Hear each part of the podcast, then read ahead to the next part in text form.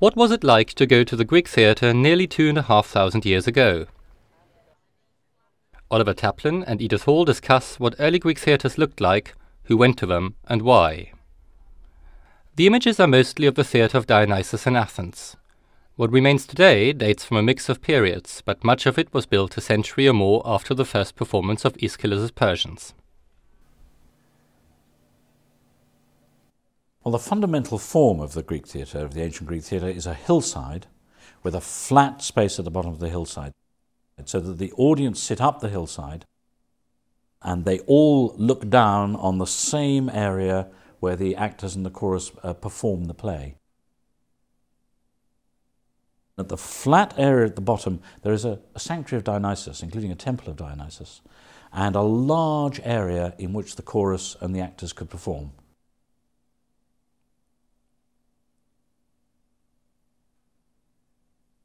The main problem with talking about the seating and the physical form of the theatre is that archaeologically we have scarcely anything that goes back to the era of Aeschylus, or scarcely anything that goes back to the 5th century.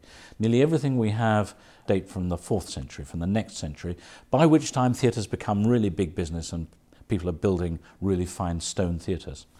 In Athens, back in the days of Aeschylus, um, I think a lot of people actually would have been sitting on the ground.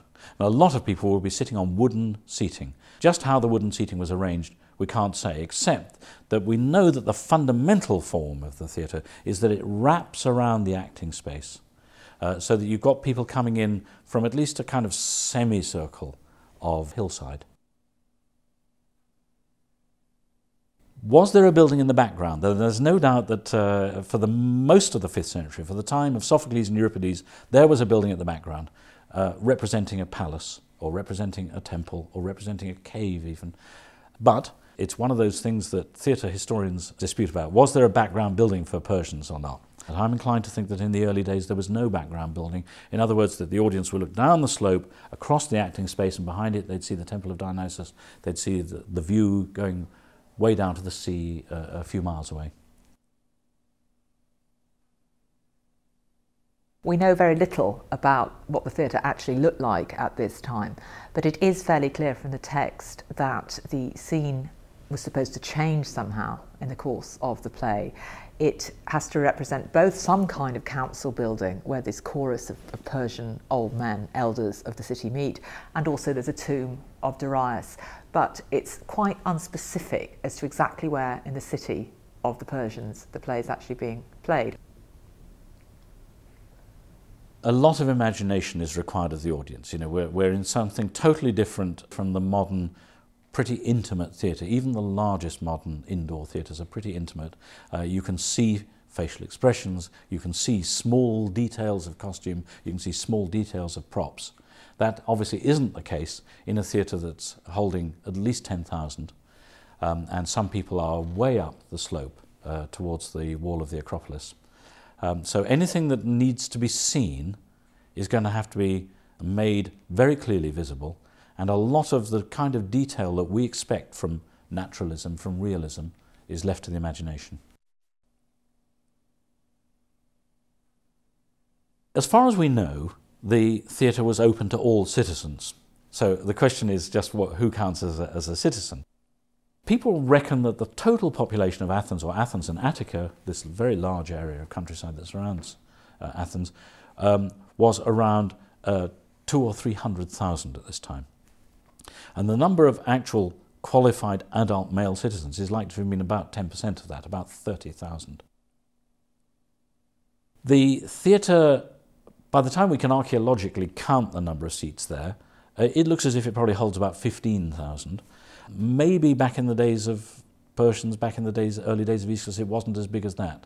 But I would be surprised if there were fewer than 10,000 citizens.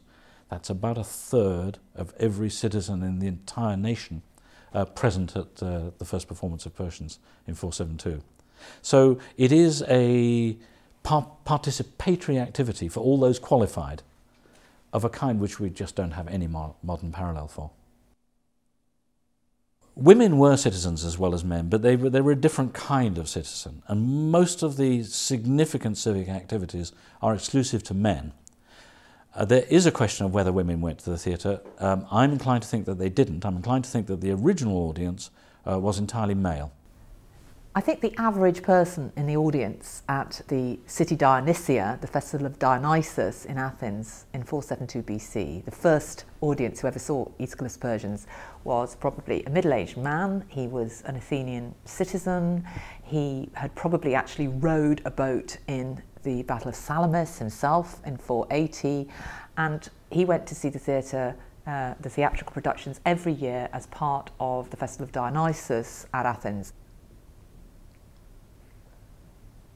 It was partly a civic occasion, a political occasion where he met all the other citizens. It was partly a religious occasion where they met to celebrate the god together.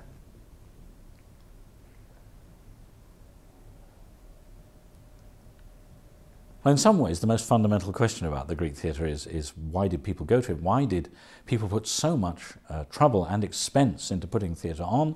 And why did people then take you know, a, a really significant portion of their lives several days a year uh, going to watch these plays.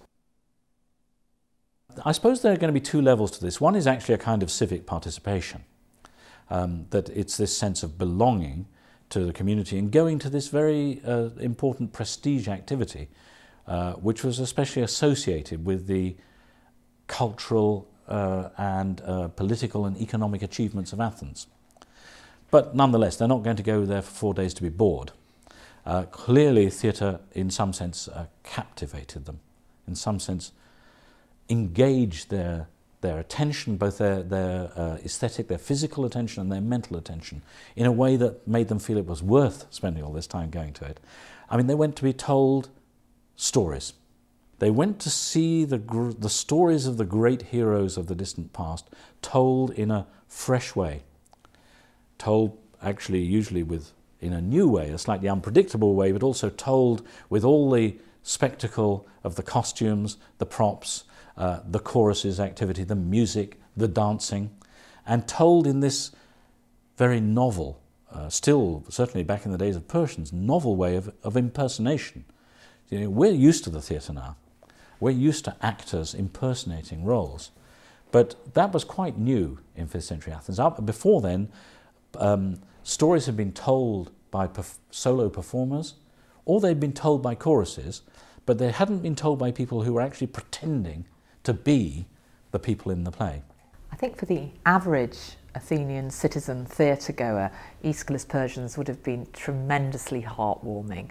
I think that it allowed him to undergo again all the great fear and, and terror and, and, and, and excitement of the Persian Wars, full in the knowledge that they'd actually been won safely um, and enjoy the spectacle tinged with, with quite a strong sense of patriotic pride. I think one can say that in some sense or other they thought that they were being made better.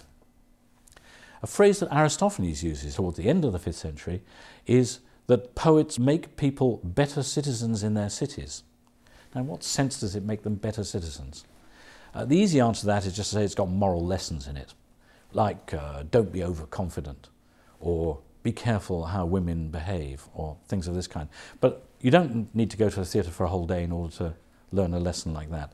Uh, there's got to be something more pervasive, more, more um, profound in the way it affects people than that. Uh, and it seems to me uh, that if I had to put it in a nutshell, what I'd say is the tragic theatre reaches parts of human activity, parts of human experience, and parts of human suffering that can't be reached in any other way.